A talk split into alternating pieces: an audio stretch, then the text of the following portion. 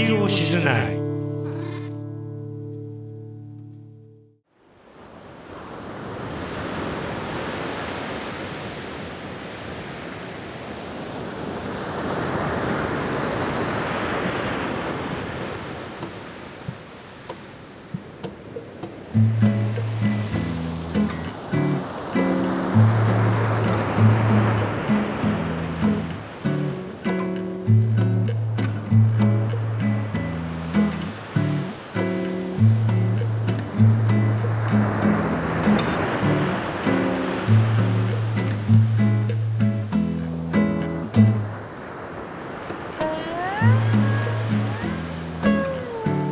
にちは皆さんいかがお過ごしでしょう？レディオシズナイ2020年12月号 B 面11回目の放送です冒頭のご挨拶を担当するのはホリスティックハーバルセラピストの本庄美穂とはい、CGG カフェの小笠です。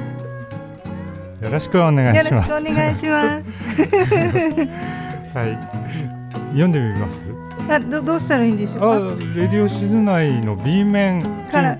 読んでいいんですね。はい。レディオシズナイ B 面はすべての人々はもちろんすべての動物昆虫植物微生物や鉱物天体霊魂に至るまでいろんなものの心や体の平和を願う癒しの情報を静内から発信しますか本庄さんが読むと納得するね。なんか。微生物？とか、うん、霊魂とかさ、そうなんですうね、ん、なんか、いいんでいいんじゃないうん、一か八か書いてみたんだけど、はい。やっぱり声に出してみるとなんかちょっと納得するところがあるね。ああじゃあ大丈夫です、ね、いいですね。はい。じゃあこんな感じでのんびりしたはいあのレディオシズ内の B 面っていうのができたんですよね。そうなんですよそうねなんですよね。はいはい。ちょっと番組が増殖しちゃって、はい。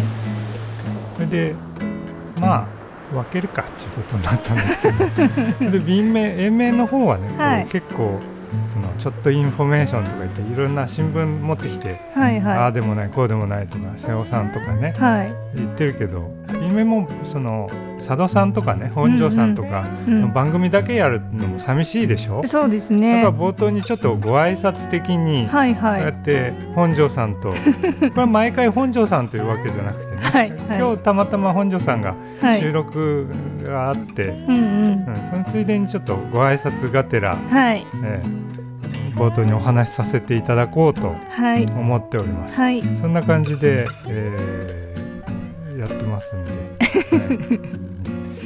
はい。で、どはい。っちかというと本庄さん佐渡さんはい。足立さんとかのああるんで癒し系のうんうん。番組かな、そうですね。はい。癒し系。そうそうですね。あんまりテンション高くいくのも疲れるんで、はいはい。ちょっとゆっくり行こうかなと。ええいいと思います。そうですね。はい。そんな感じ。B 面っぽい感じ B 面っぽい感じでね。えそれで普段いつもはい本庄さんとか足立さんとか佐渡さんっていうのは一人ずつ番組うちに来てはい。喋ってもらうんですけど、はい。マイクの前で喋ってもらってうん。でその後ダラダラとうん。ちょっと雑談するんですけれども、はいはい。まあその雑談の延延長みたいな感じで よろしくお願よろしくおいします。願いしま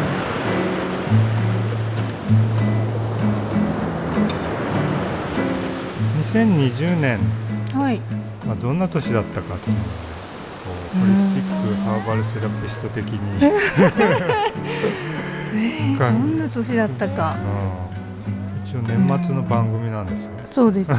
いや入れ替わりの年でしょうね。でしょうね。はい。それね。それしかないかなっていう気がします。よくす、まあ、佐渡さんとかも、うん。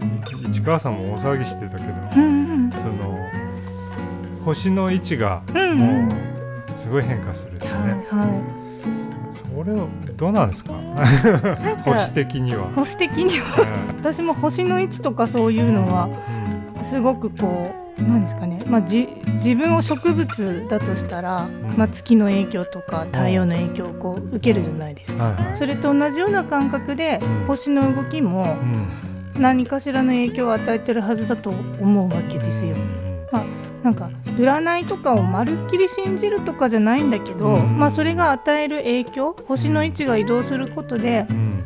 変わるなんだろう重力ではないけれど、ね。なんか目に見えない、うん。そういうものをなんか上手に取り入れて生きていくのがなんかちょうどいいのかなみたいそうなですね。そんな気もするのでうん。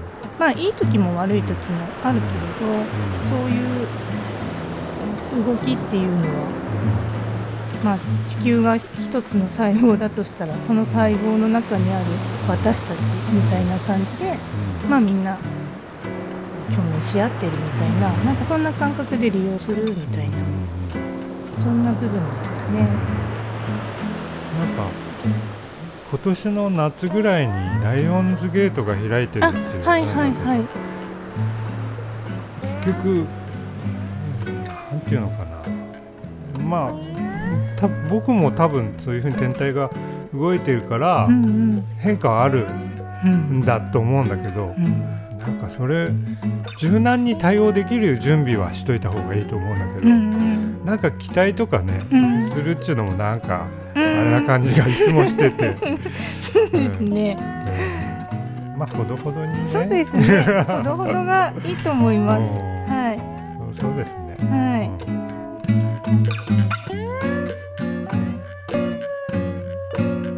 本庄さん、まあ先月お休みでしたけど、はい。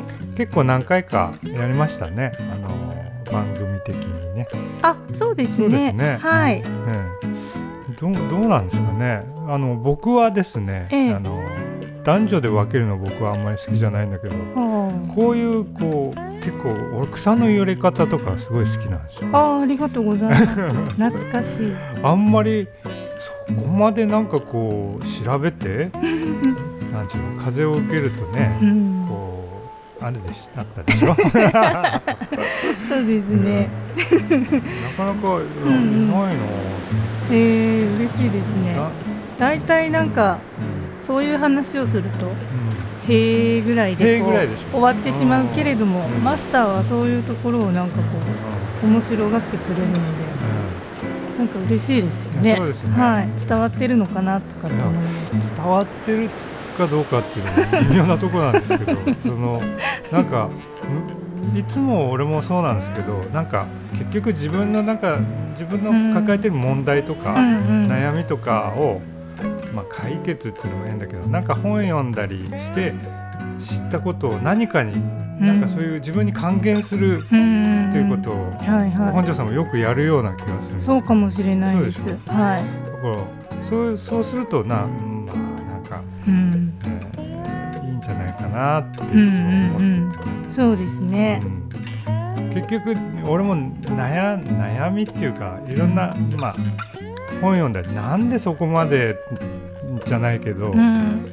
いい一緒やってたまに言う人がいるのね、はいはいはい、うんまあそのままでそのありのままでってうんいう言い方かもしれないけどなんか、そんなほっとけばそのうち良くなるようじゃないけど、うん。まあそりゃそうなんだけど、うん。結局これだけ悩んだってこう社会は変わるわけでもないし、うん。みたいなね。うん。そういう言われ方もするけどでもなんかこうちょっとねせっかくだから考えてみようかな。はい、そうですね。なんか、結構考えた結果に出る開き直りみたいなのがう私のなんかポジティブ精神にはある。ん、開き直りね、はうん。い。もうたどりうん。たどり着くというか自分の中でまあこれだけ考えてあ。出した結果でまあ行動なりうん。何かこう考えてやったことだったらうん。もうねそれ以上のものなん。てないだろうしっていうなん。か開き直りから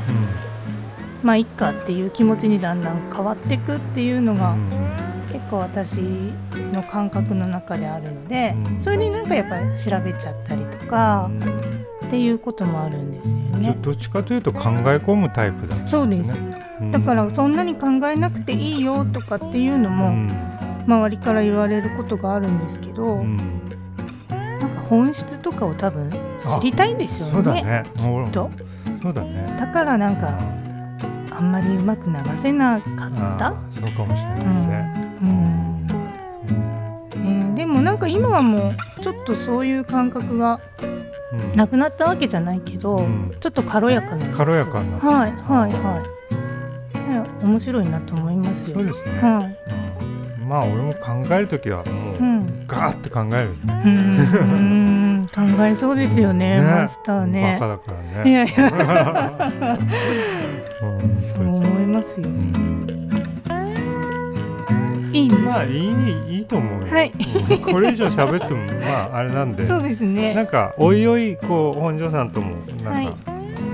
気になる話であでもね一つだけ本庄さんに言っときたくこれ使わないかもしれないけどあのシュタイナーの本を読んだんですけど、はいはエーテル体アストラル体って、うんよくシュタイナーの本に出てくるんい、ですけど、それが全部のあれに当てはまるかどうかわかんないんだけど、うん。エーテル体っていうのはまあ肉体があったとしたらエーテル体っていうのはこう体の周りに大体あると、うんうん。その本には書いてあって、はい。でアストラル体の、まあ、場所は俺もいまいちよくわかんないんだけど、うん。もうちょっと大きなうんうん。こういう感じのがは上だかどこだか、その場所わかんないけどあると。はい。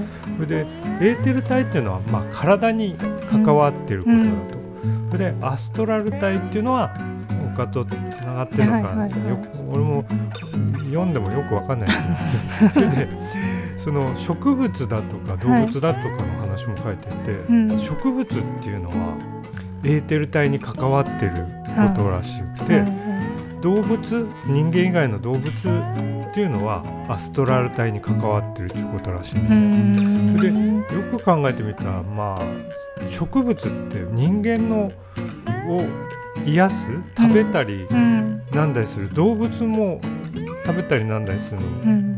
植物を食べるでしょ。はい植物っていうのはねそのエーテル体に関わってるらしくて、うんうん植物がを食べたりとかね、うん。それこそこうハーブティーを飲んだりでもいいんだけど、その植物のそれによってうん。なんか癒されたりうんするするんだねって思ったの、はいはいはい。あこれはちょっと本庄さんに伝えなきゃな 伝わったかどうかはいまいちよくわかんないですけど、はいはい、そうそういううん。でもそういうことなんですよ。そういうことなんですよねホリスティックハーバルセラピストを学ぶときに、うん。シュタイナーの話ではないですけど、うんそういうアストラル体とか、はいはい。そういうところも触れるんですよね。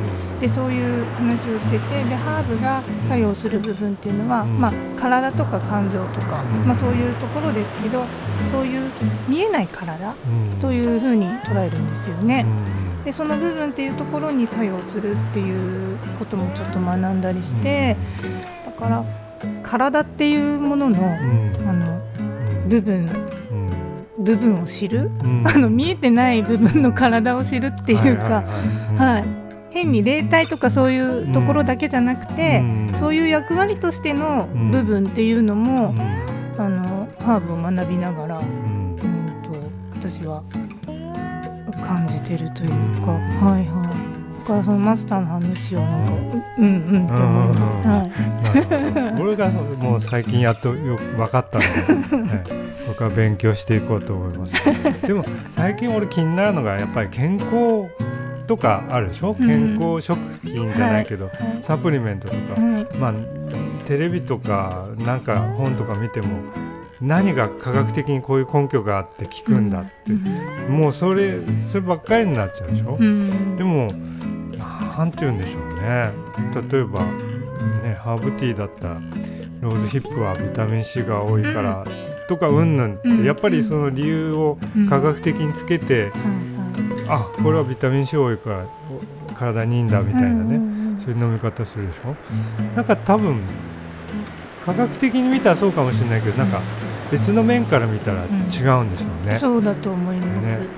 なんか体はただの入れ物っうんていうかまあこの意識がある状態というかの中でのまあそういう役割とするならばうん。例えばじゃあ、うん亡くなった後のその後のから体っていうかそれがまあもしそのエーテル体なりアストラル体がうん。そこに作用するんであれば、ん。健康感その死んでるとか死んでないとかじゃなくて、うん。健康感としてうん。その状況を見たとしたら、うん。その器だけその守ろうとしてうん。サプリメントばっかりとか、うん。いいものいいものって取ることは、うん。ちょっとなんか偏ってるかなって思ったりもなんかするんですよ個人的に。だからそのそれも大事だけど、うんそれじゃないところもケアしながらうん。健康っていうものを見る、うん。そうするとなんかやっぱり死生観に寄ってくんですよね私はね。その死ぬことはまあ健康とかっていうこととは違うかもしれないけどうん。でも多分何かしらつながってると思うんですよ。うんだからその怖いものとして捉えるんじゃなくて、ななんかあるんじゃないかなっていうふうになんかこう思ったりするんですよね。わからないですけど。わかんないですね。はうん本庄美穂ワールドみたいない。そうですそうです そうです。またちょっと変な話なんですけど、うん独特ですね。独特なんですよね。まあこんな感じでね、はいもうまとめちゃいましょう。はゆっくりゆっくりとね。いえっと今後のこの後の番組はですね、はい番組を紹介したいと僕は思っていますい。はい。本庄さんは思っていますか？思っていますね。思ってますね。はい。えーじゃあですね、えーレディオ取材、うん12月号の B 面うん後半はですね、まず心に枕、はいえーセラピー占い愛好家佐渡貴子さん。はい。これ星占い佐渡さん好きなんで、うん当然なんかこう風の時代になるっていうことですね。うん本庄さんもそういう話はさあらかじめ知ってた、はい風の時代、はい。みんな好きだね、はい。俺全然知らなかった口には口には言わないけど、うんでもはい。うんまあそういう風の時代になりますよはいっていうことですね。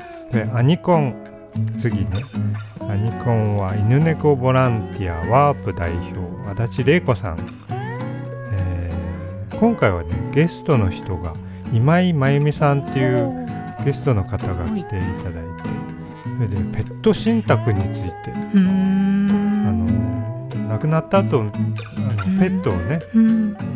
まあ、例えばなんうの年配の方がうん。もうペットの面倒を見きれないかもしれないうんから飼え飼えないとかね。うん。そういう場合のペットの難しいねこれ説明するの頭悪いからでもそういうペットの話ですね、はい。大雑把な説明。大丈夫です。次はですねホリスティックハーバルセラピストの本庄美穂さんが 美穂のつぶやき、はい。今回は何でしたっけ？何でしたっけ？皮膚のお話。皮膚の話ですよはい。皮膚も大事ですよねそうですね。でこの女性陣がトントントンと来てる後に静内トーク村ラジオって、まあこれ癒しになるのかな？いやでもね やってる本人たちはうん。すごい癒しにはなってるんですうん。聞いてる人たちはどうなのかいや、私好きです。あそうですかはい、面白いで。す影のファンは結構いるんですよ、はい。やあの静内トーク村ラジオってねはい。なんて言うんだろうみん参加参加者すごいね参加者あのトーク村自体に来てくれる人はそんな多くないんだけど、はいはい。なんか反響はすごいですよ。ね陰ながらね。表立っては言われないんだけど、はい。陰で言われていいですね、はい。その取り組み自体はいいですねってはい言ってんだけど、特に参加したりとかあんまりね、うん。やっぱり熱い親父がいそうだからちょっとうんうん。やめとこうかみたいな、そうかもしれないですけど。なんか聞きながら参加してる気分になります。あ ありがとうございます。ありがとうございますあ、。そうだよな、そうだよなと思いながらうんまとまっていくっていう。あ結構熱くなっちゃうんだよね、うん俺もままだまだ若いな 51だけどいや若いですよ。あそうだよ、若い。これからですよ。そうそうそう50代目標151まで生きようか。そんな目標、意外にうん。長寿を目標として。る。うん。うん。まあそんな感じでね、はい。これ終わって終わったらねまた一応あはい。の締めのご挨拶にわ私たちはい。出てこようと思ってますので、はい。わかりました、じゃあ「レディオ静内はい」12月を12月号 B 面、はい。えー前半部分終了です、い。えーまた後で出てきます。よろしくお願いします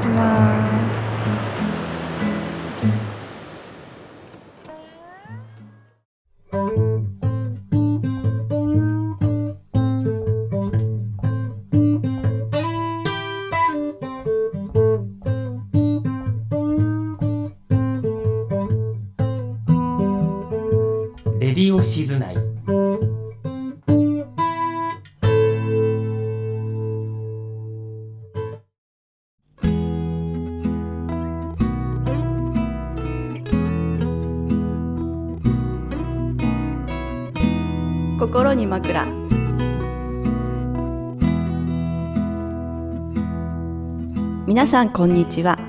心理セラピーと占いが大好きな佐渡貴子です。今日も心に枕を聞いてくださり本当にありがとうございます。12月も後半となりました。この1年本当に印象深い節目の年になったと感じてらっしゃるのではないでしょうか。星占いの世界では20年に一度起こる時代の節目が12月22日とされています。そしてそのタイミングで時代は風の時代に入ると言われています。約200年ごとにこの世を構成する星の元素を変えるという特徴があります。この星の元素は火地風水火地風水の4つに分けているのですがこれが今まで約200年は地の時代でしたがこれから約200年風の時代になります。今までの地の時代はお金経済勤勉社会物質権威規範年功序列などが重視されました。これからの風の時代は知性情報コミュニケーションネットワーク調和つながり自由個性コンピューターなどが重視されるようです。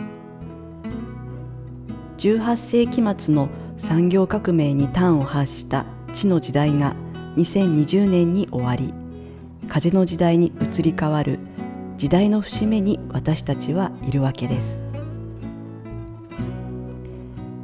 地は目に見えたり実感しやすい物質ですね。そして硬くて動かないイメージです。風は逆と言えるかもしれません。風は目に見えないけれど確実にあって流動的で自由ですよね。すでに風の雰囲気は今年から感じると思います。2020年は新旧交代の節目の年だったと言えるかもしれません。この星占いの世界での大きな星の変化は急に変化するのではなく徐々に変わっていくもの。ここから56年かけて先にお話しした風の時代の特徴が根付いていくのではないかと思います。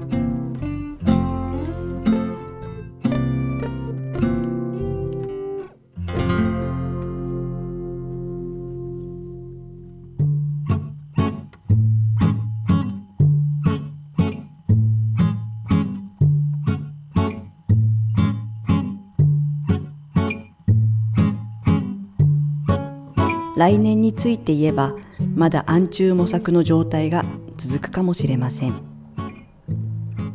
土星や冥王星といった影響力の強い天体が印象的な星の配置を作ります。感染症は収束するのではないかと思いますが社会全体がすっきりするには時間がかかります。多様性という言葉が当たり前になってはきましたが多様性を受け入れるというのはさまざまな新しい考えやスタイルに接するということです。地の時代は変化を好まないけれど風の時代は変化を好む時代。ですが人間って実は変化が苦手なんですね。なので地の時代を長く生きてきたほど葛藤も大きいかもしれません。既存の価値観はより変化していくでしょう。常識が変わっていきます。ちょうど夫婦別姓についてもまた議論されているようですが結婚の在り方働き方学び方交流の仕方住まいの形お金の価値観などももっと変わるでしょう。選択肢が増えます。そして選択肢が増えると迷いも増えます。そんな中で星も節目節目の印象的な配置をとっていきながら社会や私たち個人に影響を与えていくと思います。変化することは怖さも伴うかもしれないし期待を伴うかもしれません。どちらが良い悪いではなく変化は当然のことと受け止めながら自分がどう感じるかに気づいていきましょう。自分に合った情報を得ること自分が腑に落ちる選択をすることは大事ですね。風に吹かれるしなやかな足のようにその根っこはしっかりとさせながら流されることなくこれからの時代を柔軟に生き抜いていきましょう。来年についてはフットワークを軽くすぐに行動する人が増えそうです。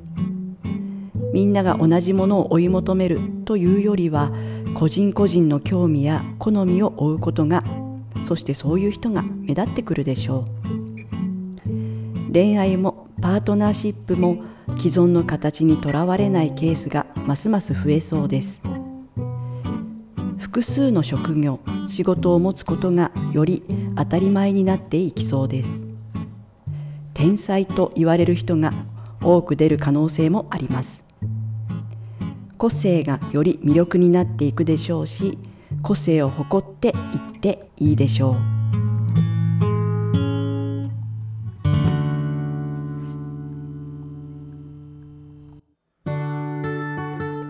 大変な時代といつの時代も言われてきたようにも感じます。何もないという年は確かにないし激動と言われれば激動です。私たち人間は哺乳類です。哺乳類は自分一人でゆっくり休息する時間と誰かと共にいて安心する時間が必要な生き物です。これは自律神経の副交感神経のあり方から分かっていることです。風の時代の始まり子としての自分を大事にそしてつながりを大事にすることはキーワードだろうと思います。自律神経の調整も大事にしながらどうぞリラックスして年末年始を過ごされますように。閉塞感が拭えない中でも楽しいことを考えたりイメージしたり自分が程よく良い感じになれるものを探しそんな時間を少しでもいいからちゃんと自分に与えましょう。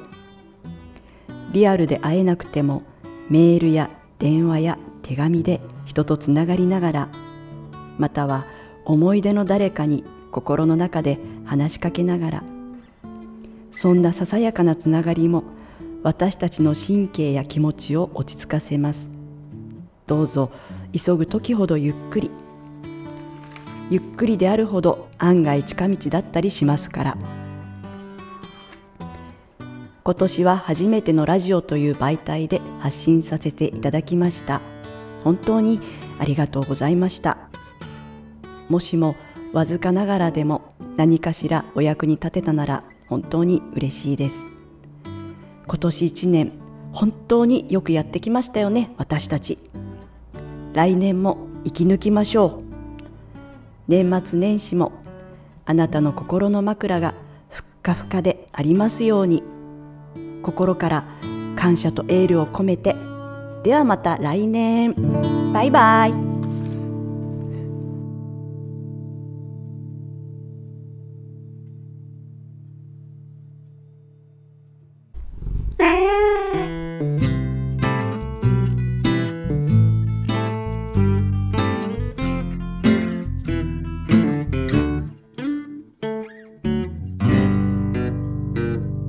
日高犬猫ボランティアワーププレゼンツ。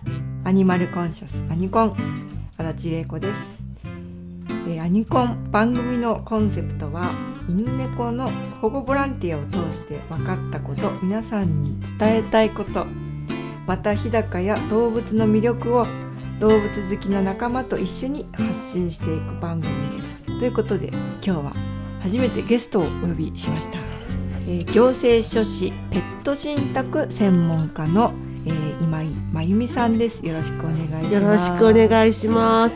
えー今井さんは行政書士はい、ペット信託の専門家でいらっしゃいます。ではい、現在は札幌に在住なんですけども、はい。元々静内に、はい、そうです。もともと静内で生まれては札幌に、はい、い、で最近はその新日高町の移住促進の住宅の提供のためにはい。行、き来するようになったそうですけども、はい、両親が昨年札幌の施設に移転したことがきっかけになりまして、父が所有するアパートにちょっとあの空室があったので、はい。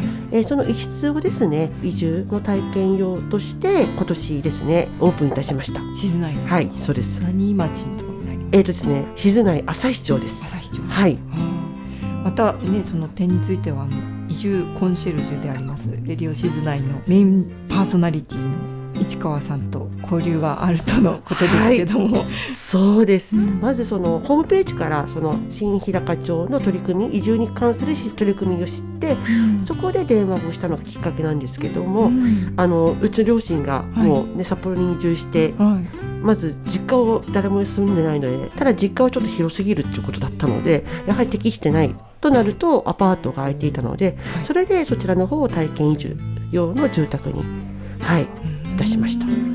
今その入居者っていうのは、すでにおかげさまで来年の夏はもう予約が入っております。あはい。じゃあ本当に移住体験のために。入って、はい新日高町の生活を体験して、で、はい。気に入れば町民の うです。一人になってくれるとはい。あーありがたいねそして三年なことにですね、はい、その期間やはり集中してしまうので、あやっぱお断りするケースもあ出てます。集中する期間って言ったらやっぱり7月ですね。爽やかな。うん、はい。まあ、冬の北海道もいいですけどね。いいですね。私もあの本州から来たんですけども、北海道寒いっていうよりなんか痛い。っうん、ていうのがあ感想としてあって、うん。なんかそれもまた新鮮な、うんねあれでしたけど、はい。そうですか、はいまたねあの今度別のコーナーでそんなお話が聞けたらと思いますけれども、はい、よろしくお願いします。はい、よろしくお願いします。今日は、えーペット信託についてお話をしていただきたいと思います。はい。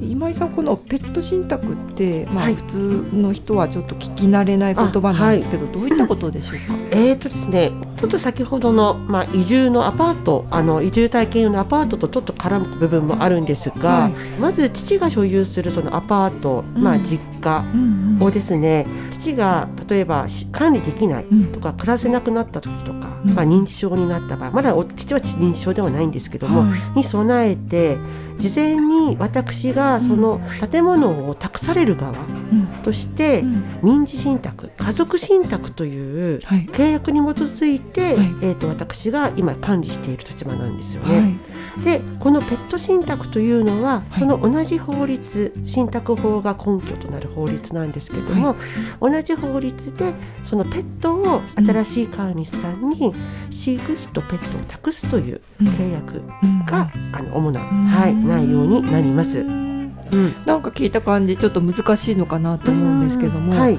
まずどういったところから相談すればいいんでしょうかね？えー、とまずですね、はい。えー、と飼い主さんが例えばもうすでに猫ちゃんもしくはワンちゃんと暮らしている、うんで自分がもし何か飼育ができなくなった時に備えて、新しい飼い主さんがもう決めている。うん。ただその段階では口約束だけのうん。場合ってやっぱ多いと思うんですよね。うん。だけども実際においては、うん。その飼い主さんがもしもうん。例えば、えー、と認知症になったとか、うん。残念ながらお亡くなりになった時うに、ん公的な書面がなければ、うん本当はその新しい飼い主さんに渡すはずだったうん飼育費、うん託そうとしてた飼育費が渡せなくなってしまうってういう、んことが起きてしまうんですようね。んうんまあ、どんなことがあるかわかりませんからね。うんはい、安心して生きるために。そうですそうです。はい。うん。うん、でまあ確かにね飼育放棄された犬猫を、まあ、私たちうんは保護してるんですけど。その自分がうん。高齢で、うん。まあ、ペットを最後まで見切れなくなったっていう理由って本当に相談理由で多いんですよね。うん。まあ、だからこそ、まあ、私たちボランティアは、うん。新しい飼い主さんをうん。見つける条件として、うん。まあ、高齢の方には、まあ、譲渡できないっていう条件がついてしまうんですけども、うん。まあこれをね厳しいとおっしゃる方もいるんですけど、うん。まあなぜこういう条件がついてしまうかというと、うん。まあ、実際にはい。そういう犬猫を見てきて、はい。そういう人から放棄されるペットを面倒見てきているので、でもじゃあ高齢になったらはい。ペットを飼っちゃいけないのかっていうと、まあ、うん。そうではなくって、うんまあ、そのペットっていうのは心の拠り所にもなるし、まあ、この子のために長生きしようっていうふうにも思うし、生きがいっていうのはまあ十分に共感するので、まあ条件にはあの例外があってですね、その自分に何かあった時に飼育を委ねられる人がいれば、うん。あとは見てくれる人に託すそのペット信託っていう制度を利用するっていう選択肢も出てくるわけですよね。はい、そうですね。実際にご相談いただくケースというのは、ペット信託って一体何だろうっていう、まあ、興味からまず、うん。あのご相談いただく方が方が多いんですね飼い主さんで。でなぜか新しい飼い主さんいないんですけど、探してくれませんかっていうんです。はい。で私がい。その、まあ、そご相談いただいた飼い主さんええ。にお聞きしますけども、ええ。ご自身のご家族として暮らされたペットを、うん。見ず知らずの方にそのペットって託すことってできるんですか？うん。って逆に聞いてしまうんです。そうするとはい。飼い主さんが「いやそれはできない。やっぱり自分のうん。家族として暮らしていたペットちゃんをうん。信じた方に託したい」まあそうですってなるんねです。家族として一緒にいたは子いはい。があればあるほど、そうです。それで一旦電話が終わるんです。はい。後から電話が来てはい。こういう人がいました。はいはい。大丈夫でしょうか？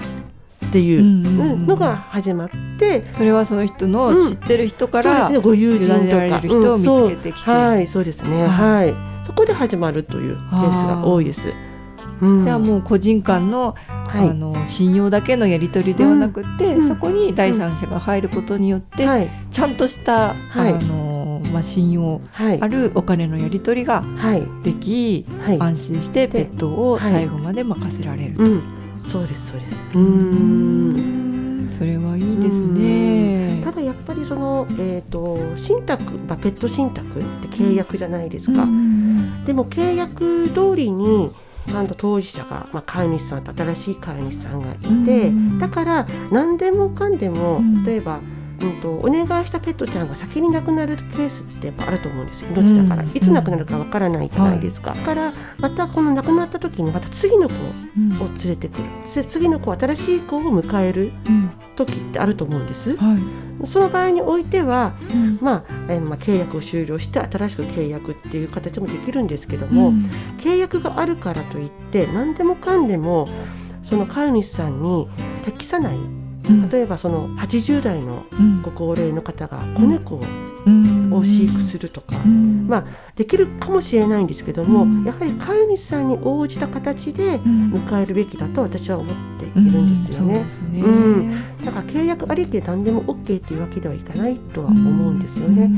なのでやっぱ新しい飼い主さんとの相談で、うん。新しい子を迎える。うん。でお互いに、うん、いやこの子は、うん、大丈夫で安心して暮らしてくださいねっていう新しい飼い主さんのご承諾があればですねうん。それは可能かなとは思うんですけど、うん。やっぱりそのやっぱり命を迎えるっていうのはやっぱりそのペットちゃんうん。のために私と暮らして大丈夫なのかっていううん。ちょっとワンクッションを置いてちょっと考えていただいて迎え入れていただきたいな迎える際にですね,、うんそうですね。最後までちゃんと変えるかどうか、そうですね。ねうん。でまあちょっと自信ないわって時にはそうですそうですその委ねる人をはい。用意して、そうですね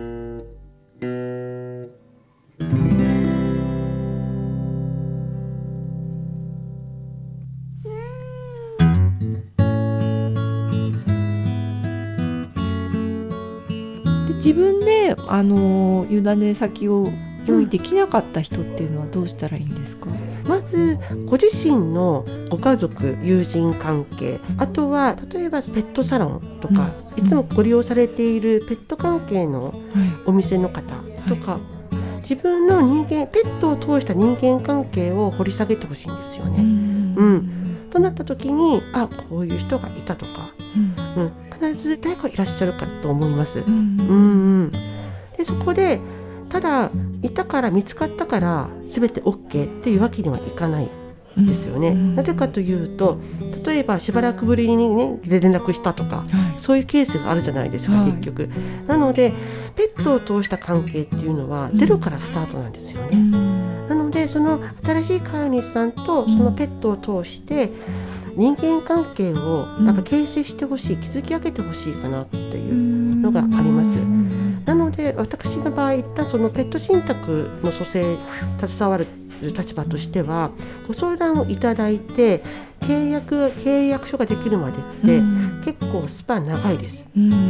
その間に信頼関係がどこまで本当なのかどうかっていうのを見るからです。うんうんその間に今井さんは入ったりするんですか、入ります。はい。私も最初の初めて関わる立場になるので、うん、その後契約って長いですから、はい。その後もフォローしなきゃならない立場になるので、まず私の人間性を知っていただくっていう部分もありますから、結構長く付き合います。こうん。のペット信託っていうのは、はい。本州の方からこそうですね。最初はですね、ある司法書士の先生がう、はいペット信託とまあ家族信託、さっきの認知信託ですね。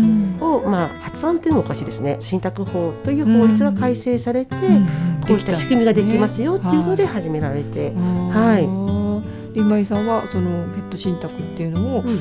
北海道に初めてあ、取り入れた第一人者ということで、す。みません、これはい、そうですね、はい、4年前ですね、はい。うん。どうですか？手応えっていうのは皆さんの理解がねあうんのあってうん。成り立つそのペットに対する愛情をどれぐらい家族として扱ってるかっていうのがまあかかってくると思うんですけども、はい、どうですかね？多いですか？相談は。えっ、と、やはりペット信託に、あ、信託法という法律に適した当事者さんってなかなかいないんです。法律に沿って。そうなると、じゃあ他はどうなるの？ってなった場合に。うん、新しい飼い主さんがいても、例えば信託法ができあのペット信託ができないケースもやっぱりちょっとあって、そうなった場合においては遺言書ですとか、あとはその譲渡契約ですとか、民法皆さんの身近に身近な、まあ、法律として民法ってあると思いますけども、それを根拠にあの契約書を作成する、遺言書を残すっていうケースの方が多いです。うんちょっとねあの余裕がある方うん。になってしまうのかなと思うんですけど、そうですね。これはまちまちなんですよね。あのペット信託の場合は、うん。まあフレーズが修正使用う。んまでちゃんとお金を託せますよっていうふうになっていますけども、うん。契約は当事者さん同士の合意があれば別に例えば本当は例えばそのペットに対してうん。最後までの修正使用の飼育費が100万だとすりますよね。だけど実際にその飼い主さんは手元に50万しかなかったと。うん。その場合において新しい飼い主さんはあこの50万で大丈夫ですよっていう承諾があれば、50万で信託することも可能なんです。うんじゃあそのお金は当事者同士でそうですそうです。ううんそうですね。はなるほどね。じゃあ、はいそんなあの自分と遠い話でもない、うことですね。そうですね。だ大体ですねあの飼い主さんの手元で見取られる可能性ってあると思うんです。うん、そうですね。そうなった場合においてはその飼育費として、うんあの別に管理していたお金はうん飼い主さんの元へ戻すこともできますし、うんそれも自由になります。ううんんただちょっと税金の面っていうのはちょっと考えなければならないとかもあるんですけども、うん基本的には飼い主さんの思いうんをまあ形にすることはできます。はい。まあね、自分の家族をうんね思う気持ちうはん、ペットでも人間でも変わらないと。変わらないですね。ねそうですよね。そうん。ね今までそのペット信託で携わってきて、はい。なんかこれはああやってよかったなっていうこととかってありました？そうですね。あの私契約書が出来上がって、でそれをまあ飼い主さんにお渡しするとき、うん、契約書見て終わったような感じでほっとするんですよね。ままず。でもこれは私は必ず言うのは、はい契約ができたからはいこれはこの子のための新しいうん。生活、が始まるうんっていう捉え方をしてほしいっていつも言ってるんです。終わりは始まりなんですよって。うん、この子のためにまた新しい家族が出来上がったうん。書類なので。そうですね、うん。なんかちょっとでも明るい未来へのそうですね。ね。うん。まあお分からせるかもしれないっていううん。のを想定しながら、まあ、うん。やるわけですけども、はい。まあ本当にうん心のうん。安心？はい。っていうのでまたちょっとね元気になっちゃったりするかもしれないですもんね。い。やおっしゃる通りです。これはは思うのはこれペットのためにん。飼い主さんはちゃんと一生懸命うん。新しい飼い主さんを見つけたりするけども、うん。これはご自身のためでもあるんですよね。うん。うん。そうですよね。うん。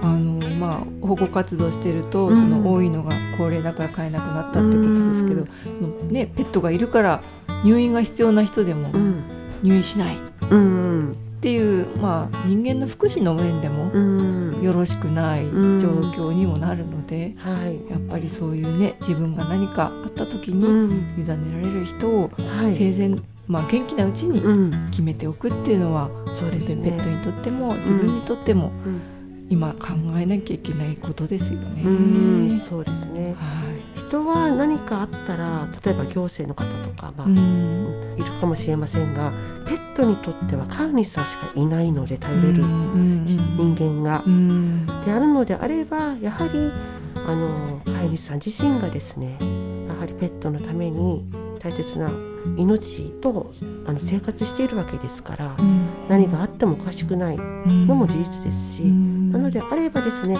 新しい家族あのペットを迎えると同時にですね、備え、うん、新しい飼い主さんがいるかどうかっていうところまでやっぱり考えて迎え入れていただきたいかなって思います。まあねその最後までペットを飼うのは責任を持つっていう、はい、まあ大切なことを守って、うん。まあ、ペットと豊かな生活をはい。送ってほしいと思いますね。はい、最後になりますけれどもはい、今井さんにとってペットとは、私はにゃん、えー、と猫ちゃんなんですけど、はい。え名前は？えー、仲間はですね、えー、とレオとジンなんですけど、はい。はい、この子たちも、まあ、多頭飼育崩壊とか、まあ、保護された子なんですけどね、ああ、うん。保護猫なんでうん、すね。なんですけどもう私はそうですね猫生活は私のやっぱり生活の希望です。支えです。希望。そう。おなんかなんでなんか結構なんか大げさだって思われるかもしれませんけど あの私がやっぱり心を開けるのはその子たち。うんだからうん。あの生きていけるっていうか、ん。頑張れる。頑張れる。だけどここその子たちだけ心を開く。うん。ではなくさらにこの子を通してうん。通したに人間関係の方っていういるいるいるんですけども、やっぱりそういった方々にもやっぱ心を開けるような関係がこの子たちを通してできたので、うん。うん、本当に私の人生のやっぱり宝というか、そうですね。うん。人生の宝。うん、はいはい、そう思います。え今日はありがとうございました。ペット信託についてお話しいただきました。行政書士ペット信託専門家のえ今井真由美さんでした。今日はありがとうございました。ありがとうございました。また来ます。ありがとうございました。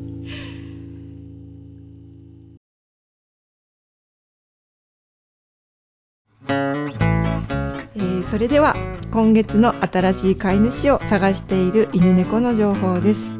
えまさに、えー今回高齢のご夫婦が飼っていた茶色のロングコートチワワオスの7歳、えー旦那様は入院されて奥様は施設に入るというので飼育できる人がいなくなってしまいました。本当に今日のお話あった通りですね、まペットを飼う前にご自身の年齢やご家族と相談して本当に最後まで飼うことができるか、まあ、ペット信託も視野に入れてもいいです。将来を今一度考えていただきたいと思います、えー現在浦川保健所に怪我をした若いオスの猫がいます。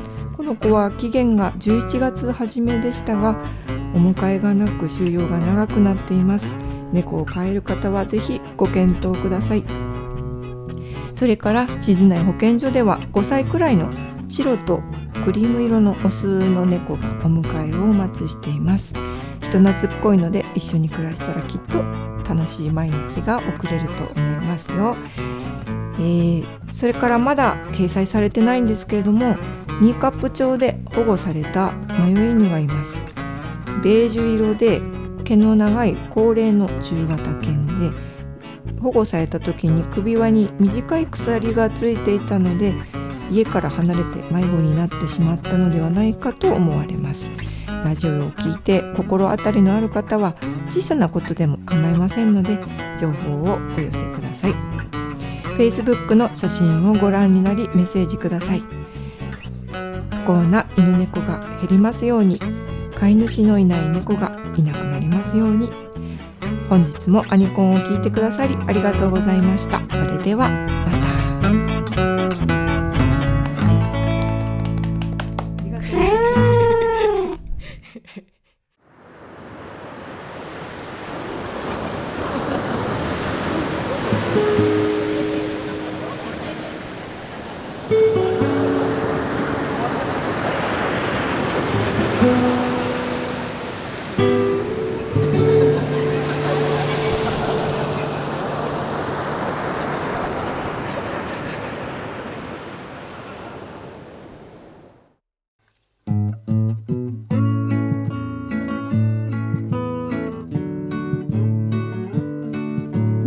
つぶやき。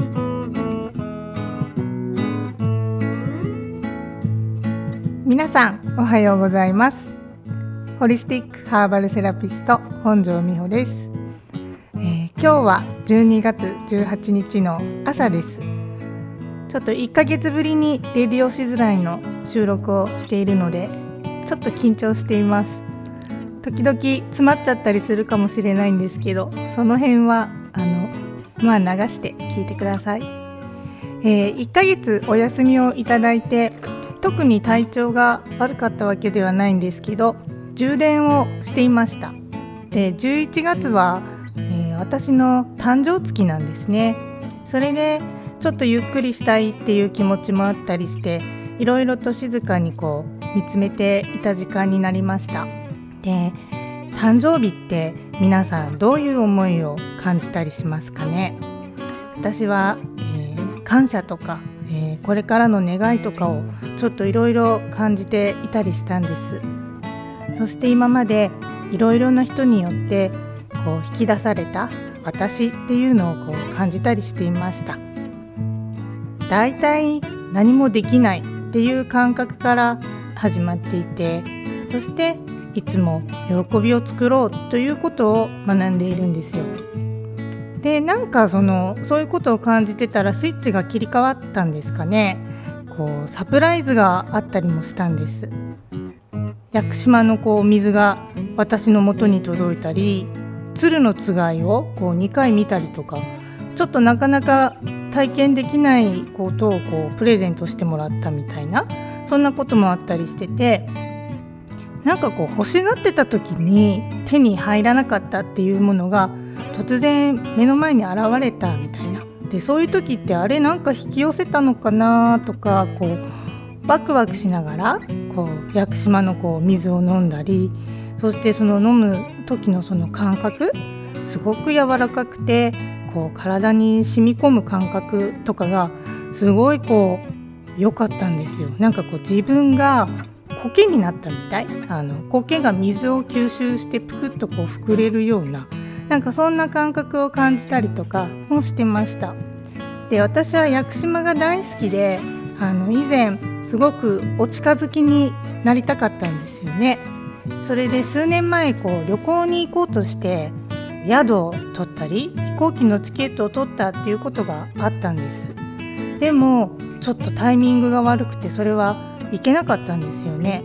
それはあの熊本地震っていうのが起きた年だったんですよ。でその地震の起きる直前あ地震が起きたその後か1週間後後ぐらいに、えーと、屋久島に行こうと思って、えーと宿を取ってたんですよ。でもねその地震が起きたことによって私の心境がこうとても笑っていける状況ではなくてでなんかこう境界線をバーンとこう張られた感じだったんですよね。でそれを飛び越えてまで行く時ではないのかなというふうに思って今じゃないんだってキャンセルをしたんです。で結局行けずでその後も行けずででまあ誕生日の時にバーチャルで屋久島とか行ってみるかみたいなそんな感覚になったのであの Google Earth とかストリートビューを利用してちょっと楽しんでみたんですよ。で他にも知床とか風のガーデンも見たいなとか思ってなんかそういう利用してみたんですよね。そしてしばらくしたら屋久島の水がなぜか届いたというなんかこれって引き寄せかなとかって思いながらこうすごい興奮をしていました他にもスピリチュアルなこうちょっと夢を見たりしてなんかいい充電をした月かななんて思いながら今ラジオの収録をしています。で私は何もできないからこうできることをやってそしてできることを続けようと改めて感じている心境でもあるんです、え、今月はこの境界線という部分から皮膚感覚ということを通して私とあなたのコミュニケーションのお話をしていこうと思います。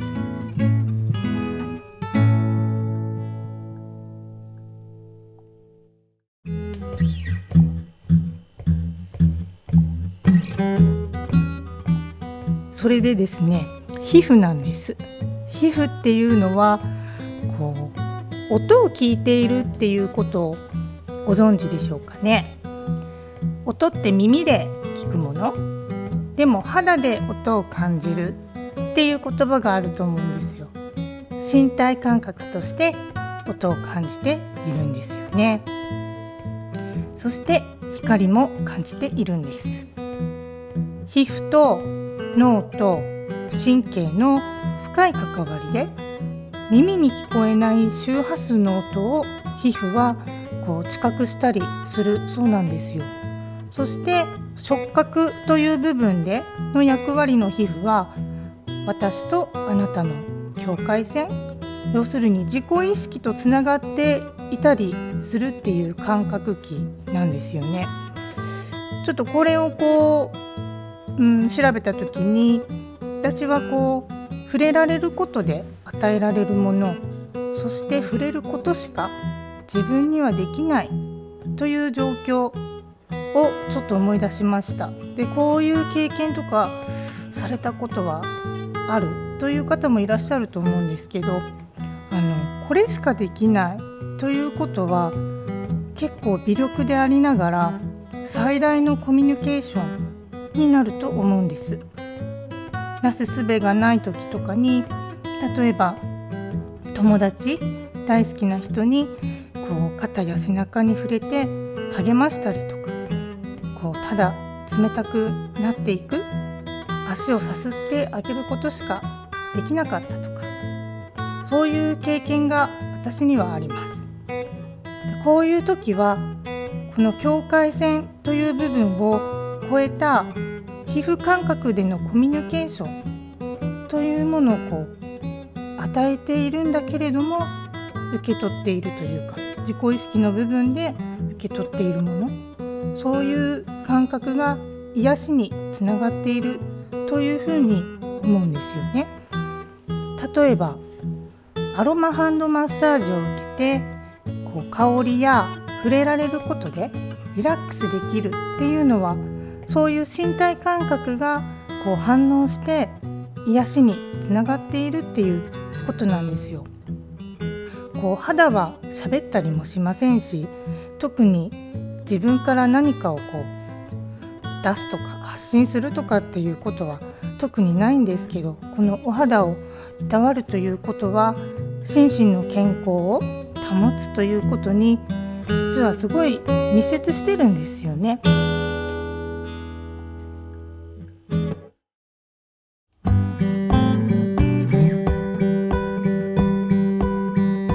私は日々ハーブティーを飲んだりこうハーブの鎮気剤、えっと、ルイボスの鎮気剤というものを作ったりしてで化粧水として利用したりしていますそしてハーバルオイルや保湿バームあのカレンデュラバームとフランキンセンスの保湿バームを、えー、顔につけてそしてまあ蓋をするというかその成分をしっかり肌から吸収したいなというふうに思って利用してるんですよね。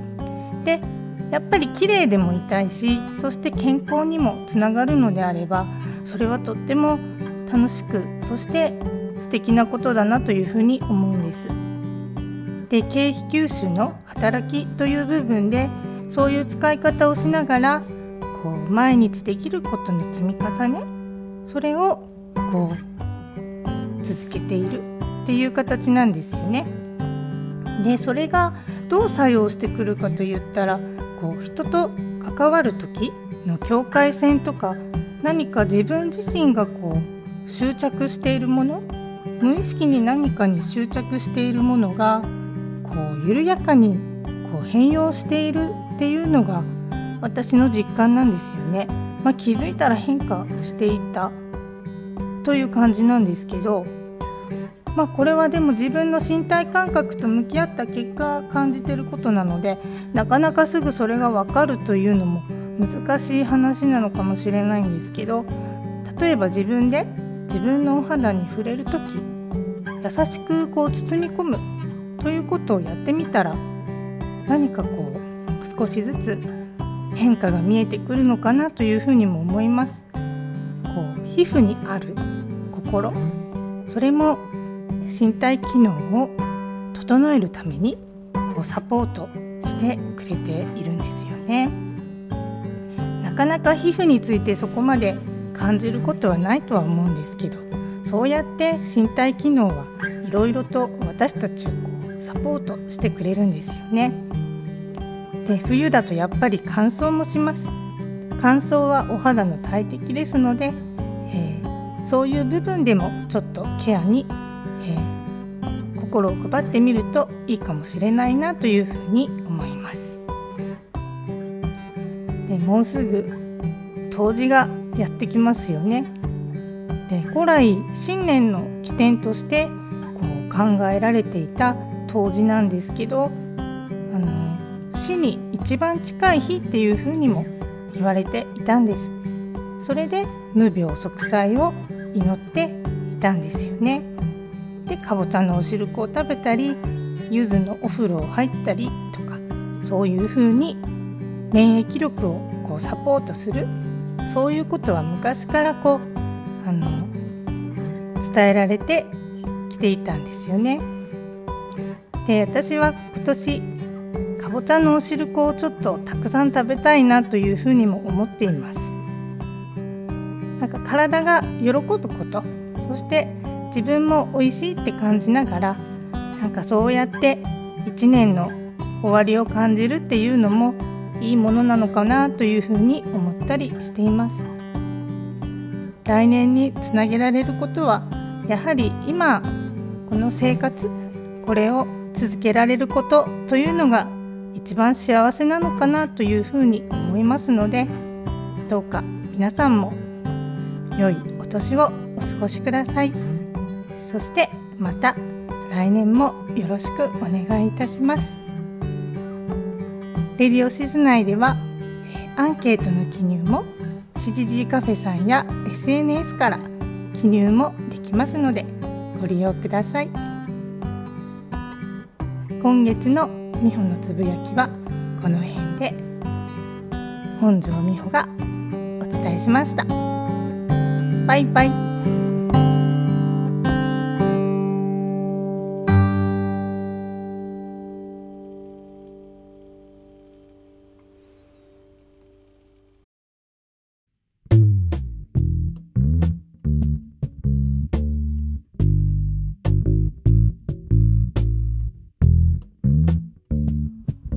レディオ静内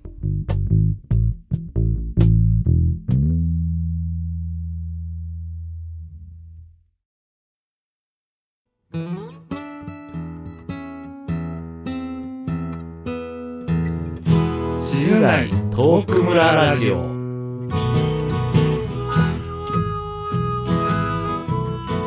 静内トーク村ラジオの時間です。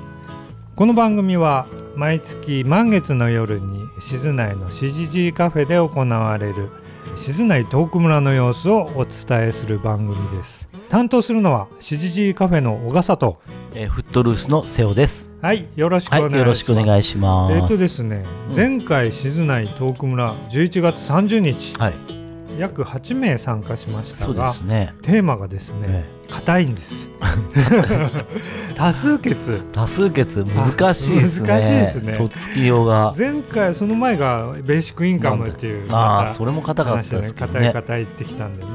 硬い話なんですが、どうですか？多数多数決。多数決。でもなんかいろいろ多数決以外の話題でいろいろなんか盛り上がったような気がしますけどね,、そうですええ。そもそもねあの僕がね静内トーク村っていうのを始めたのもね、多数決っていうかあの多多数派少数派のうん。まあ僕はえーよく言う通りあのマイノリティだっうん。て自分で感じつつ、えー生きてきたんですけれども。あそうなの？そうそうなんですよ。あら。そんなことそんなこと考えたことなかったでしょ 瀬尾さん、うん。大変だったんですあ僕も。そうなんですか。はい。今結構メジャーじゃないですか、うん俺何が、いやメジャーではないと思いますけれど、はい。うん。だからねこのテーマもね僕は結構ね、気になるテーマではあるんですけれど、まあそうですよね、まあとりあえず、えーええ。前回の11月30日はい。山手町しじじカフェで行われた静内トーク村の様子を聞いてみましょう。はい。はい、多数決っていうことで、こんな面白くなさそうなテーマを大事に脱線することなく続けられるかどうかっていうところが我々の力量だと思ってますので、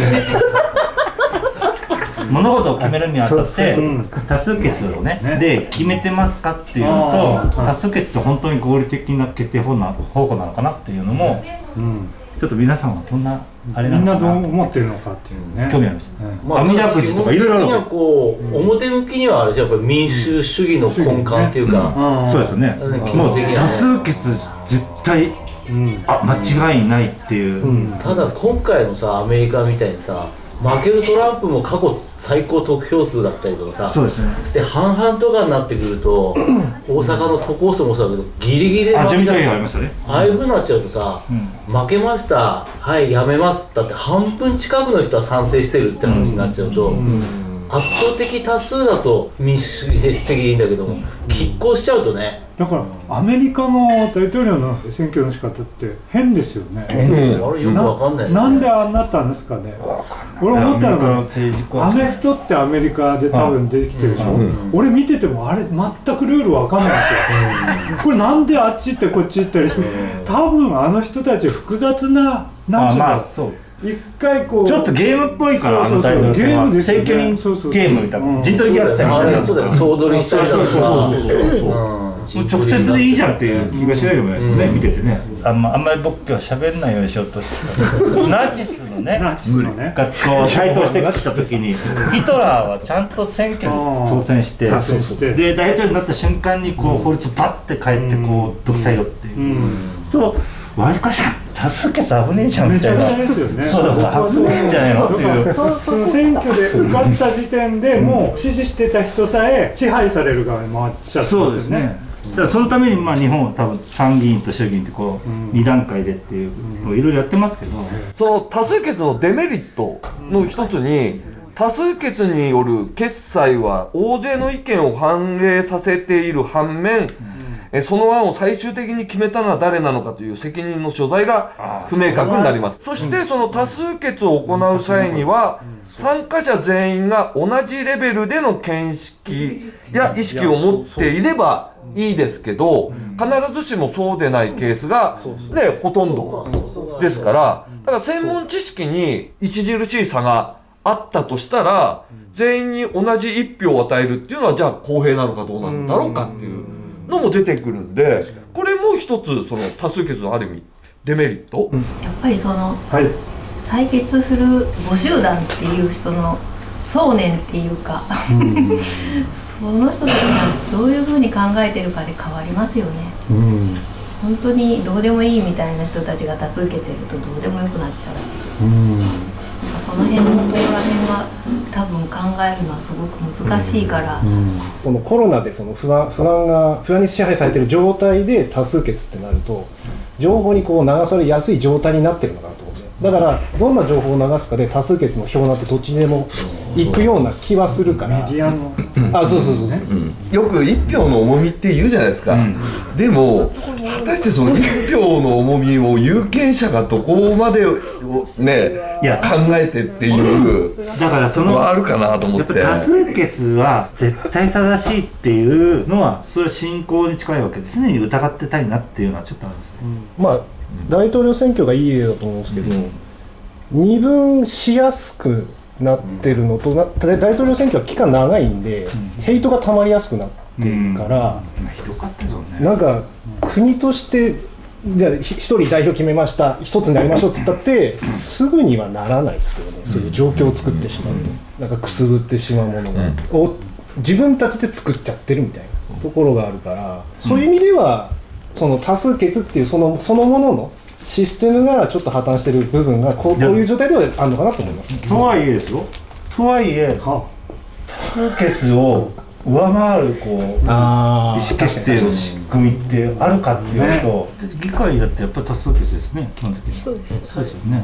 すごく疑問を持ってます。あもう持ってますか？うん、いやかといってじゃあ代案、うん。じゃあどんな方法がいいの？って、確かにあの今の国会もそうじゃないですか。そうですね。ね、そうですよこういう決め方をして選ばれた人たちの多数を占める第一が何でもやってきちゃった結果でしょ、これ、うん。桜の結論も何もかもね、こうじゃない社会をね作りたいわけだけど、うん。うん。じゃあどういう方法で、を選んだら、私たちに沿った決め方ができるんだろうかっていうのが、私も毎日夫とこうねあの、ん。朝ご飯食べながらテレビ見てて、えいやじゃあどういう方法がいい？ってなると、どっちも案がを持ってないわけですよ、だから個々に個々に考えようよって、二回制民主主義でも何でもいいですけど民主主義っていうのは仕方なく民主主義なんですかね、他に代案がないからいや仕方なくではない。民主主義っていうのは頑張って勝ち取ったものなんでしょ、そまあ、そうじゃないやっぱり独裁者や王様がいた。そうそうそうそうやっぱ民主に、うんじゃなければね、中国みたいに国会の上に共産党がある。ん。で、例えば王様がね、しっかりした王様の下でね、暮らしてた方が良かったみたいなね。多分そうですよね。そう。まあ、本来日本はもともとはそうだったんで天皇の下にあって、そうそうそう、っていう、ね自治を治める人も天皇が指名してたんですよ、任命してたんですよね、そんな風に思い始めてる人が増えるんじゃないかな、ただこうさ。はい。どうでした？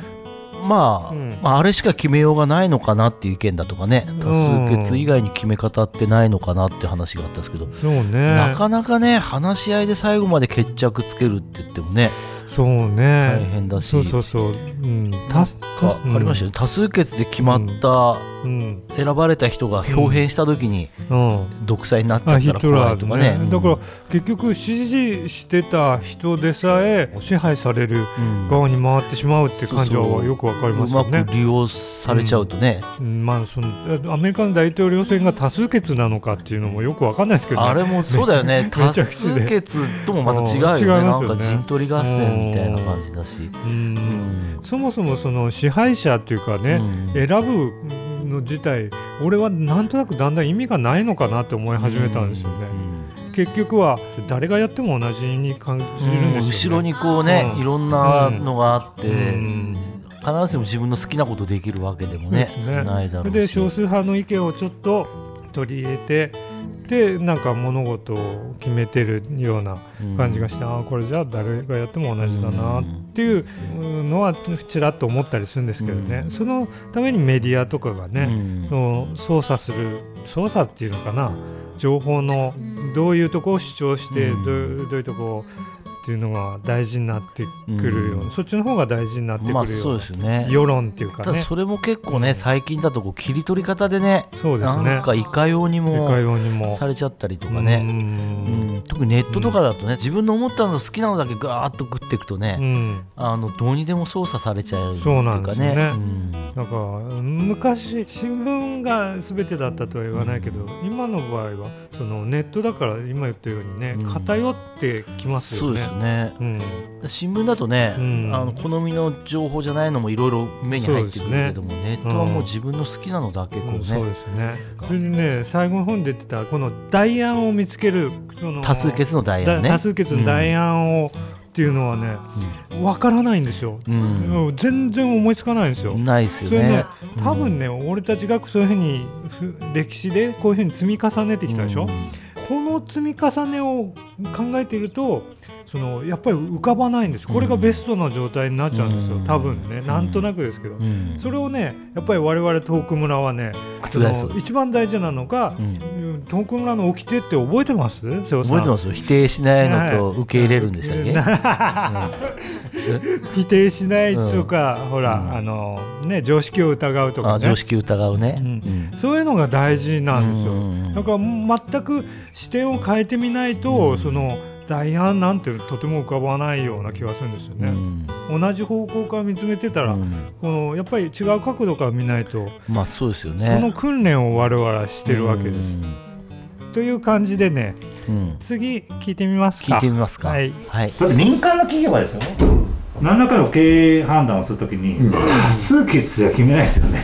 まあむしろあれだよね。少数意見少数意見の方をこうだってこうそれ面白いじゃんみたいな、そうもうでそれ行こうぜみたいな、株式会社だとかっていうのはあれだよ、株を持ってる人の意見が強いじゃない、圧倒的に持ってる人そうなんですか。そして例えばこう協同組合だとか町にいろいろある商店街の人共共同組合って組合っていうのはあくまで一人一票なんですよね。ショッピングセンターに前いた時に。大きい面積取って売り上げ一番のとこもちっちゃい面積の3坪のお店も1票が1票なんですよ、そうなるとね平時の時はいいんですって、トラブル起きた時に何も決められないっていう。ちっちゃいとこも大きいとこも、当然それは株式会社になると、大きい株持ってるこの人がドンって言うともうそれに決まっちゃうんですよ、そうするとランチの時に決定権が早いね、うん。一人一票だとトラブル起きた時に何も決められない、うん。やっぱり多数決がいい問題とだそうでない問題ってやっぱあるよね。今言った経営的なもんだとか、あの商品開発って言ったら、多数決だと面白くないもん、ね、独裁っていう考え方ですよね、多分ね。そう。そうそうだからさ、多数決じゃないとしたらさ、今度声のでっかいやつの意見が通るっていうの、ちょっとやっぱりいいことじゃないじゃない。結局決めることに対してお金のためであるとか、じゃなくやっぱりその人のためであるとか、全国民のためを思ってみんながそう思えばいいけども。もうだんだんお金の多い人とか、力がある人とか、例えば声がでかい人とかがもう決めちゃうってなると、やっぱおかしくなってしまいますね。本当だね。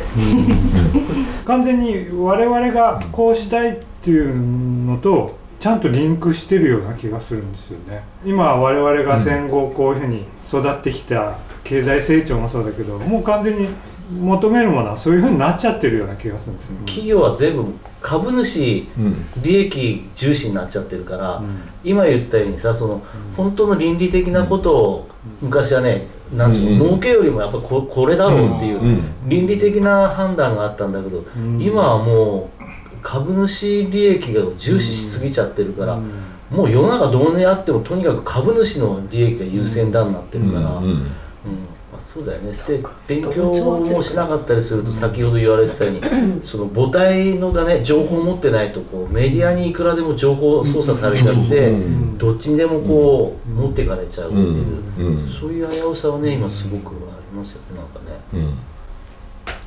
だからこう投票する権利持ってる人方がね、ある程度さっき言ったように情報のレベルが一律になってて、あの同じようなねレベルで多数決だとかなんだけど、それは大戦第二次大戦戦争するしないっていうのは結構シビアな局面なの国としてどうするんだっていう、それは当時は日本はこう生き残るためにね考えるわけですよね、するべきかしないべきかっていうと、もうもう今わりかしその音声とかが当時の意思決定してたその閣僚だったり官僚の,、の音声残ってる大みんな、ほとんどは空気空気そういう空気そう日本の場合は空気が支配しちゃう、そう。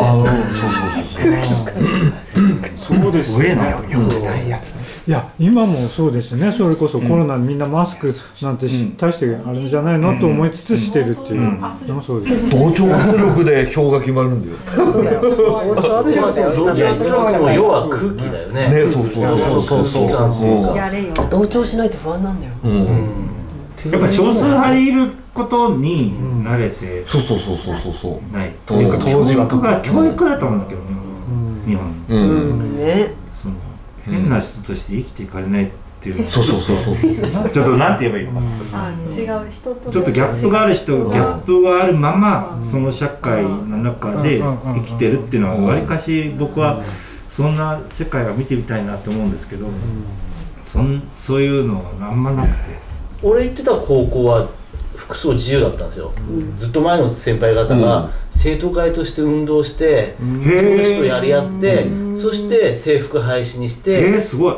あの私服になったっていう感じだったんですすごいですね、だからやっぱりそれもやっぱりねある意味勝ち取る、勝ち取ったものっていうかね、僕学ラン高校来てた時にこれ軍服みたいだなって思ってましたけどね、うん。多数派少数派っていうのはないですもんね制服って。まとめるツールとしては人をまとめやすいまとめやすい、まあだから時代としてはこう高度成長期ってそうだね。こうみんなで一緒の方向いてダーッとこう集団就職だとかさ、もうみんな東京行って働きなさいみたいな世界だけどそれが一段落ついて今になっちゃうとね、もうそういう世の中じゃなくなっちゃって、パワーを渡せたと思うんですけどね、まあ、そうそう。すごい人が同じ方向見てるから、うん。そういう時代だったと思うんだよね、同じベクトルで同じ方向かせようっていう。確かに。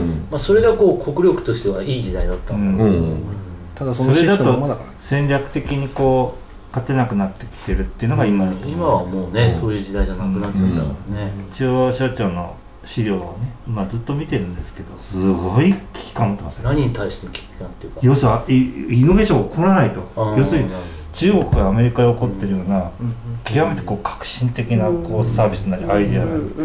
が全くこうこれでは起こらないから。起こんうね。どうするってもういろんなことやってるんですよ今ね。ただ以それが前さこう何年か前に東大があるプロジェクトをやっててそれは小学生とかだったかなもう特殊な能力持ってる子だけは、その特殊な能力っていうのは IQ が高いとかじゃなくて、もう魚に詳しいとか、あもうそういう子だけを集めて育てるっていうプロジェクトがあったんですよね。東大でうん東大で、うん。AO に近い感じですか？おー AO 入試に近い。じゃあ今まだ進行形なんですか？やってる。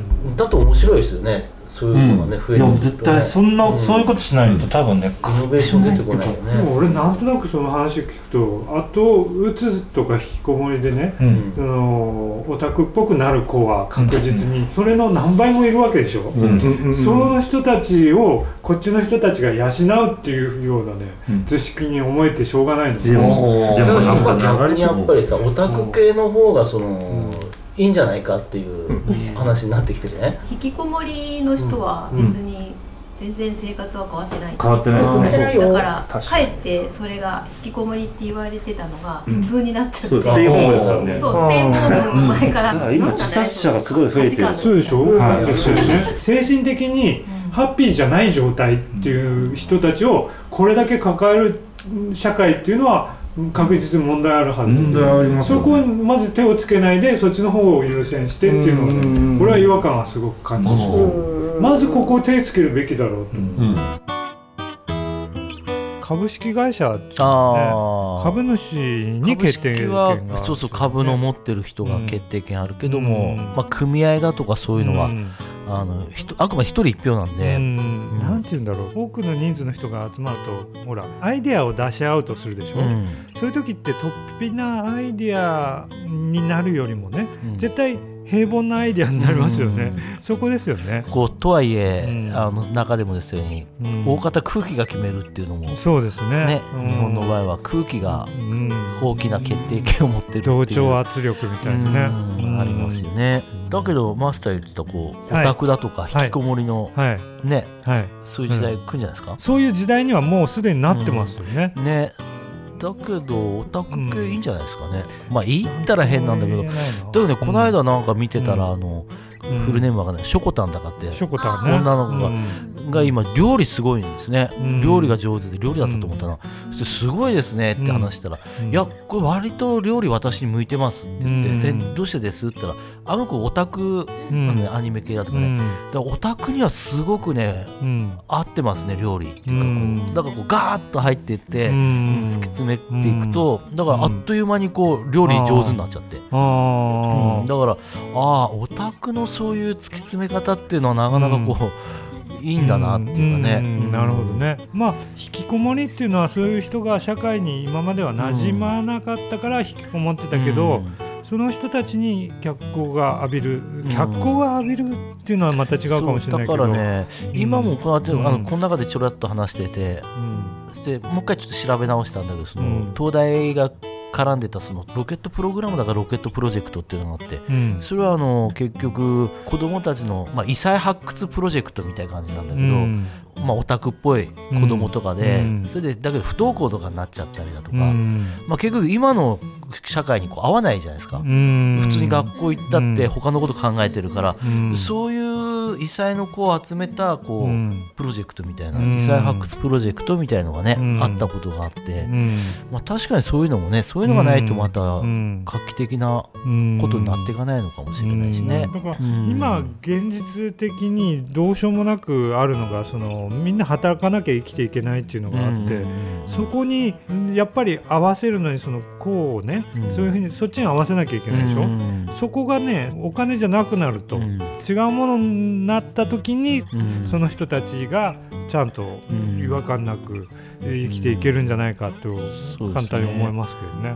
だからやっぱり単純にやっぱりそうですね。そういう違った感覚持ってる人っていうのは、その学校みたいな集団生活はやっぱり苦痛でしかないって当たり前ですよね。教育ですね。うんまあやっぱりそこからあぶれちゃったのが本当にね悪いのかあったら、なんかそんなことはないようなね、うん。気がするし、うん。という感じでいいですね。いいですね突然ね。はい、あの、市川さん、なんか一言最後に、あの市川さんの声が入るとね、しあの平均視聴率がぐっと上がるはずなんで。そう。いやいやいや、いやもう声、一声何万円ってみたいな。波動がこうふわふわふわっていくねそうそうそう。はい。いいですか？いいですよはい。いいですか？はい。バッチリですか？はいありがとうございますありがとうございました。ありがとうございますいついつもと違う静内トーク村でした。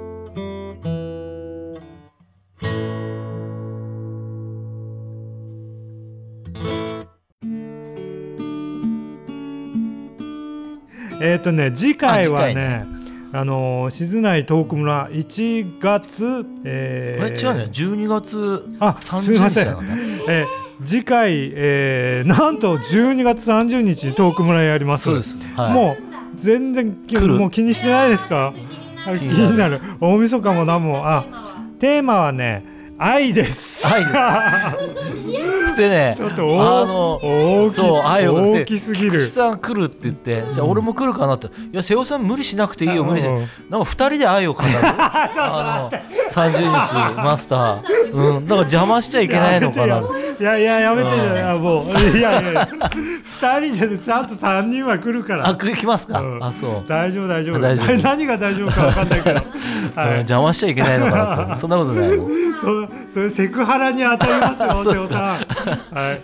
そっかそっか。はい。ね。そんな感じでね、はい。まあこんな感じでねもう曜日とかあの、うん。年末年始に何も関係なく、えー、トーク村っていうのは満月っていうのをね満ね。月にはトーク村をやるんだっていう固い決意のもと、うん。えーみんな集まってますから、ね、はい。年末、はい。ね、はい。年末暇しちゃってる人なんかはね、はいまあ来てください、そうですね。うん。そうですね。愛を語りに、はい。あいいですね。愛を語りに、はい。えじゃあじゃあ次回トーク村 楽しみにしてください。はい、以上静内トーク村ラジオでした。でした。ありがとうございます。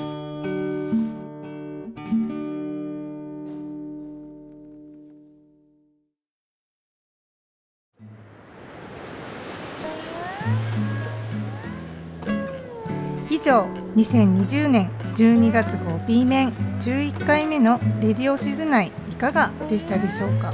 はい、ありがとうございます。皆さんここまで聞いてくれて、はい。はい。まあこんな感じで、はい。そんそんなにあ最後に喋ることもないんですけれども、ね、こう2020年が終わりましたんで、はい。えーもうこれを配信してるのはクリスマス最近俺クリスマスとかどうでもよくなってきたんですけど、うんどうなんですかね世間的には。やっぱりでも楽しみにしてる人もいるでしょうんですね。あうねの。失言でした。いやいやいやいはや、なんかなんでしょう今年はね集まりが多分控えめなせいもあって飾りとかそういうので気分を盛り上げたいっていう人もいるのかな。とかって思いますよね。ええさすがだな。ね、いちゃんと待って。俺なんか今年はそれこそまあ何もやんないんだったらうん。なんか考えないどころじゃないけど、うん。もう普段と同じでいいなって思ってたんですけど、まあいろんな人がいますから、そうですね。そうですね。はい。じゃあこんな感じで、はい皆さんなんかご意見とかご感想とかあはいったら、あとそろそろアンケートを次回のはい出そうと思ってるので、はいえー興味ある方はぜひご回答ください。はいはい。それではレディオシズナイ、えー、12月号 B 面終わります。はいありがとうございました。ありがとうございます。えー、1月号もはいお楽しみに。楽しみに。はいはい。じゃあ良いお年を。良いお年を。ははい。